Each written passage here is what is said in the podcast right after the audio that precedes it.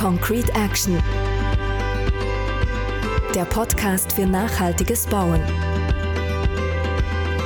Nachhaltiges Bauen muss alle Lebensphasen von einem Gebäude berücksichtigen. Von der Planung über den Bau bis zum Rückbau und dem Recycling. Eine große Bedeutung kommt darum am Schliessen von Stoffkreisläufen zu. Wie Holzim die Kreislaufwirtschaft fördert und warum Abfall eine wertvolle Ressource für die Baustoffindustrie darstellt, über das reden wir in dieser neuen Folge von Concrete Action, einem Podcast für nachhaltiges Bauen mit dem Marco Wey. Mein Name ist Yves Reber und wie gesagt, bei mir im Studio ist heute der Marco Wey, Head Geocycle Sales und Performance. Guten Tag, Herr Wey. Guten Tag, Herr Reber. Marco Wey, Sie arbeiten bei Geocycle. Geocycle hat sich auf Recycling und Abfallverwertung spezialisiert. Was hat Sie eigentlich zu dem Sektor hingezogen? Ja, das ist eigentlich ein, ein riesiger Zufall. Und zwar, ich habe meine Karriere damals angefangen in der Holz im, in, in einem Zementwerk als Mechaniker. Ich habe dann zehn Jahre in der Produktion gearbeitet und habe dann nach zehn Jahren Produktion gemerkt, ich würde gerne mal aus der produzierenden Einheit raus. Und dann hatte ich zwei Möglichkeiten. Gehabt. Entweder in einen Weg von technischer Projektleitung oder aber in die Geschäftseinheit Geocycle, die sich mit dem Thema Abfall und Abfallentsorgung auseinandersetzt. Und ich bin dann schlussendlich eigentlich dort, weil ich der damalige Leiter von dieser Abteilung als ein sehr positiv denkende und, und frische Persönlichkeit immer wahrgenommen und ich habe für mich wie gefunden, hey, das ist ein Umfeld, da würde ich gerne drin arbeiten. Was ist eigentlich genau Geocycle und warum gibt es die Firma? Die Herstellung von Zement die ist sehr ressourcenintensiv. Man braucht zum einen äh, sehr viel mineralischen Rohstoff, also Stein aus dem Steinbruch, und man braucht zum anderen aber auch sehr viel thermische Energie, um im Klinkerofen noch ein Feuer erzeugen, um den Klinker und den Zement herzustellen. Die äh, Produktion bietet aber eine Chance, dass man Abfall einsetzen kann. Das hat Holz bereits in den 70er Jahren eigentlich erkannt, wo es erst mal die Ölkrise war, wo man nicht mehr so einfach Schweröl importieren konnte. Und man hat dort eigentlich schon gesehen, dass, dass ein Einsatz von Abfall in der Zementindustrie eben auch ein, ein Vorteil kann sein dass man lokal ist und nicht äh, abhängig ist vom, vom Ausland. Das hat dann eigentlich dazu geführt, dass Tolzim etwa 20 Jahre später, in den 90er Jahren, gesagt hat, hey, wir führen einen eigenen Markennamen ein, die Geschäftseinheit Geocycle, wo wirklich dann am Entsorgungsmarkt auch den Service kann anbieten von verschiedensten Dienstleistungen. Weil das eben eigentlich oftmals andere Kunden sind, die so eine Entsorgungsdienstleistung in Anspruch nehmen, wie unsere klassischen Kunden, die Baustoff kaufen. Mhm. Darum hat man das eigentlich unter einem eigenen Markennamen eingeführt. Was für eine Rolle spielt dann Geocycle in der Abfallwirtschaft Schweiz? Nach unserer Auffassung eine sehr wichtige Rolle. Wir äh, verwerten heute rund 450'000 Tonnen Abfall äh, in unseren drei Zementwerken in der Holz in der Schweiz. Und das entspricht etwa dem Abfallaufkommen vom Kanton Zürich, also der Abfall, den alle Bürgerinnen und Bürger im Kanton Zürich pro Jahr produzieren. Und äh, eingebettet in die, in die gesellschaftliche Thematik von der Abfallhierarchie, wenn man sich vorstellt, man hat als erstes Mal als Gesellschaft eigentlich die Ambition, den Abfall zu vermeiden, also weniger konsumieren. Oder zu verringern auf jeden Fall. Zu verringern, genau. In einer zweiten Priorität geht es darum, dass man so ein Gut nochmal wiederverwenden kann. Beispielsweise, wenn jemand seine Hosen möchte loswerden möchte, die noch gut sind, kann er sie ja vielleicht einem Kollegen oder im Cousin geben. Und das Dritte wäre ja dann eigentlich in der Priorität zu recyceln.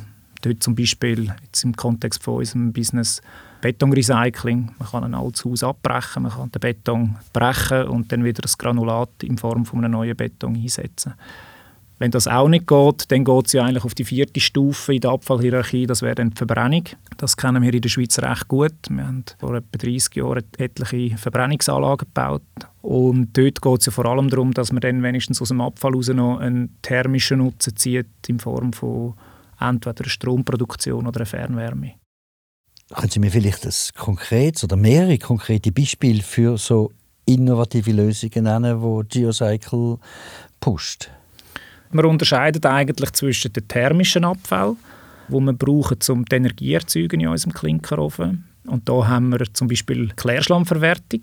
Der setzt sich zusammen aus? Das ist das Abwasser, das jeder Ganz von uns einfach. daheim generiert. Das Abwasser wird in einer, in einer Kläranlage aufbereitet und der Feststoffanteil, der dann drinnen ist, wo man schlussendlich nicht mehr weiter kann verwenden kann, den hat man früher noch die Felder rausgebracht als Dünger. Äh, Das ist mittlerweile nicht mehr erlaubt. Und der Klärschlamm, der Trockenanteil, den kann man trocknen. Und wenn er getrocknet ist, ist er so wie ein Pulver und das kann man dann bei uns in den Klinkeröfen einsetzen. Und so verwerten wir etwa ein Viertel vom Schweizer Klärschlamm wird heute in der Zementindustrie verwertet. Dann haben wir aber unter anderem beispielsweise auch Altholz, Hölzer, wo man nicht recyceln kann, wo beispielsweise einen Anstrich haben, wo dann nachher eine, eine thermische Verwertung zwingend machen. Oder auch Sortierreste aus dem Kunststoffrecycling. Der zweite Bereich ist dann der mineralische Abfallbereich.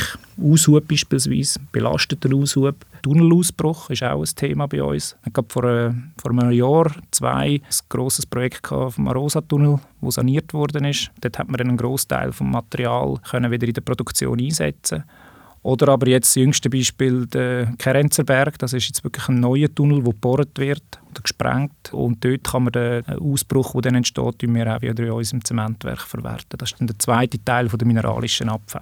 Und mit dem können wir dann dafür Rohmaterial äh, einsparen und das nicht aus dem Steinbruch abbauen. Und parallel dazu geht es natürlich darum, immer wieder neue Lösungen zu entwickeln. Wir verkaufen nicht standardisierte Produkte wie irgendein Glas Wasser. Das heißt, bis wir eine Lösung haben für ein Abfallproblem, dauert das auch eine gewisse Zeit und entsprechend äh, Man braucht einen grossen Forschungsaufwand. Nicht? ja, das ist so. Also wir investieren da einiges investieren darin, dass wir immer wieder neue Lösungen können erarbeiten können.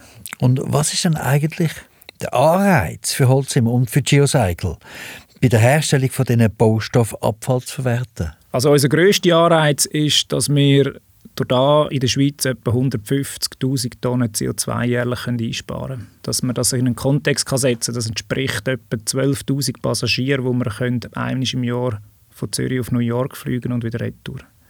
Das ist die Menge an CO2, die wir einsparen, dadurch, dass wir Abfälle in unseren Produktionen einsetzen können. Das bringt dann auch die Chance mit sich, dass wir da Produkte entwickeln können, die deutlich nachhaltiger sind und wir die dann auch am Markt verkaufen können. Die Nachfrage steigt immer mehr. Äh, Das heißt, es ist ein wichtiger Teil von unserer Nachhaltigkeitsstrategie, dass wir Abfälle verwerten können. Wie wir ja eigentlich eingangs schon erwähnt haben, wenn man sich an der Abfallhierarchie orientiert, es gibt immer wieder Abfälle, die man schlussendlich nicht recyceln kann. Ähm, seien das irgendwelche Sortierreste beispielsweise aus einer Kunststoffseparatsammlung äh, oder anderweitige Abfälle. Und dort ist es einfach wichtig, dass man in einer Gesellschaft den größtmöglichen Nutzen aus dem Abfall herausholt. Und äh, entsprechend, dadurch, dass wir wirklich einen sehr hohen Wirkungsgrad haben in der Verbrennung von diesen Abfällen, plus eben der Tatsache, dass wir keine Schlacken produzieren, äh, ist es einfach absolut sinnvoll, dass man dann diese Abfälle auch in, einer, in einem Zementwerk kann verwerten kann. Der Nutzen von diesen alternativen Brennstoffen ist vielleicht für die Zementwerke von Vorteil, aber inwiefern greifen Sie da ins Geschäft der Kehrichtverbrennungsanlagen ein? Es gibt in der Schweiz eigentlich einerseits Gesetzgebungen und dann aber auch Verordnungen, die ganz klar regeln, in welchem Bereich die Zementindustrie darf, äh, Abfalldienstleistungen anbieten oder Abfallentsorgungsdienstleistungen. Es ist aber schon ein sehr kleiner Teil im Rahmen der Gesamtabfallhierarchie, sage ich mal, äh, oder vom Vorkommen. Und es ist auch eine Tendenz zu spüren, dass immer mehr Kantone noch striktere Verordnungen oder Gesetzgebungen implementieren, was uns den Zugang zu den Abfällen eigentlich immer mehr erschwert. Marco Weiss, Sie haben vorher erwähnt, dass nur bestimmte Abfälle in Zementwerken verarbeitet werden können. Wünschen Sie sich dann eine Erweiterung der Abfallliste? Ja, das würden wir an sich schon befürworten. Und zwar, man kann das äh, vielleicht an einem einfachen Beispiel aufzeigen. Von der Gesamtenergie, die wir brauchen, die thermische Energie, um unsere Klinken brennen in unseren Öfen, tun wir heute rund 60 Prozent aus Abfall substituieren. Das ist ja schon mal recht viel. Das ist ein grosser Anteil, das Aber- ist so. Aber es zeigt, dass man auch noch 40% Potenzial hat. Und die 40%, wenn man das umrechnet, entspricht das etwa 120'000 Tonnen Abfall, wo man noch zusätzlich könnten in unseren Öfen thermisch verwerten Und da ist es halt, wie gesagt, äh, nicht immer ganz einfach, dass man den Zugang dann hat in die jeweiligen Abfallströme. Es ist heute auch eine Tatsache, dass wir etwa ein Drittel von unseren Abfallmengen aus dem nachgrenzenden Ausland importieren, weil halt eben die Rahmenbedingungen noch nicht überall ganz gegeben sind, dass man kann sagen okay, wir haben auch den, den vollen Zugriff, wo wir uns eigentlich würden wünschen, um es so nachhaltig wie möglich zu produzieren. Was bedeutet denn das eigentlich für das Geschäftsmodell von Holzim? Ja, das zeigt sich eigentlich der Tatsache, dass Geocycle seit über 30 Jahren ein, ein eigener Markenname ist und mit dem auch eine eigene Geschäftseinheit, wo in die DNA von der Holzim eingebettet ist dass wir wirklich eine Wichtigkeit auch haben innerhalb von der Zementproduktion und von der Holzim. Also es ist nicht einfach irgendein Büro im dritten Stock, das es dann auch noch gibt, sondern wir sind eine Geschäftseinheit, die auch Geld verdienen müssen. Das heißt, die Lösungen, die wir entwickeln, die sollen auch schlussendlich nachhaltig sein und in einer gewissen Seriosität sein, damit man auch wirklich Abfall seriös entsorgt hat. Und da kann man zum Beispiel als Vergleich das Beispiel herziehen, dass der Siedlungsabfall, also sprich der Hauskehricht von uns Privaten, noch vor 50 Jahren haben wir den in Deponien entsorgt. Das ist deutlich günstiger gewesen, wie das, was wir heute haben mit der Entsorgung in einer Kehrichtverbrennungsanlage. Aber wir haben uns dann als Gesellschaft auch entschieden dazu und gesagt, wir wollen eine bessere, umweltverträglichere Entsorgung. Und da hat man die Sackgebühr eingeführt. Und mit dieser Sackgebühr kann sich dann auch eine Verbrennung finanzieren. Und die gleiche Überlegung, die gilt auch bei uns. Auch wir müssen mit dem können Geld verdienen und entsprechend müssen wir auch können Lösungen entwickeln, die sehr komplex sind und das muss irgendwo jemandem auch finanziert sein. Und das ist für uns der Abfallverursacher, der hier in der Pflicht ist. Kreislaufwirtschaft ist also in der DNA von Holzim verankert, sagen Sie. Setzt ihr euch dann strategische Ziele? Jawohl, wir haben einerseits als Gruppe ein klares Ziel, bis 2050 netto null zu produzieren. Die Holz im Schweiz hat sich aber eigentlich darüber hinaus noch schärfere Zielsetzungen gesetzt und gesagt, unter anderem, dass wir bis 2030 möchten 85 Prozent der Energie, die wir eben brauchen, um unsere Klinkeröfen beheizen oder unsere Zementöfen aus Abfall zu beziehen wo wir eben heute beispielsweise bei 60 Prozent stehen. Oder aber, dass wir den Einsatz von mineralischen Abfällen von heute etwa 270'000 Jahrestonnen steigern auf etwa 350'000 Jahrestonnen. Also in allen Bereichen haben wir da eigentlich klare äh, Ziele definiert, die weit äh, höher sind als da, wo wir von der Gruppe definiert haben. Marco Wey, wenn Sie die Themen kurz zusammenfassen könnten, wie wichtig ist denn Kreislaufwirtschaft für unsere Gesellschaft?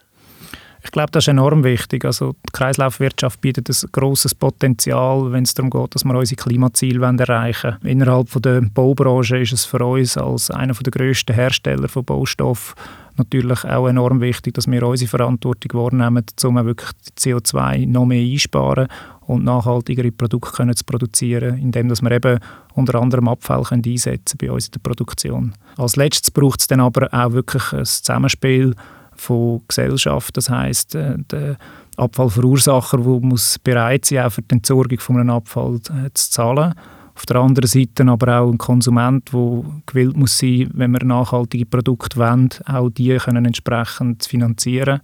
Es braucht politische Rahmenbedingungen, die uns ermöglichen, dass wir auch den Zugang bekommen, um auch wirklich die Abfallmengen, die wir könnten bei uns in der Produktion einsetzen könnten, dass wir die auch können verwerten und können darauf zugreifen Und es braucht schlussendlich uns selber als Holzim, dass wir weiterhin innovativ bleiben und die ganze Produktion weiterentwickeln, damit wir wirklich nachhaltigere Produkte auch produzieren können.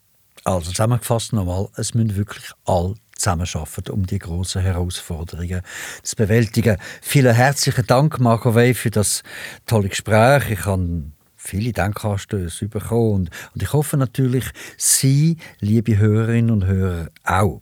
Wir sind gespannt auf Ihre Feedbacks und auf Ihre Fragen, wo Sie uns gerne an podcast.holzim.com schicken dürfen. In der nächsten Folge von Concrete Action reden wir dann mit dem Simon Kronenberg, CEO Holzim Schweiz, darüber, wie nachhaltiges Bauen immer mehr zur Realität wird. Wir freuen uns, wenn Sie wieder dabei sind.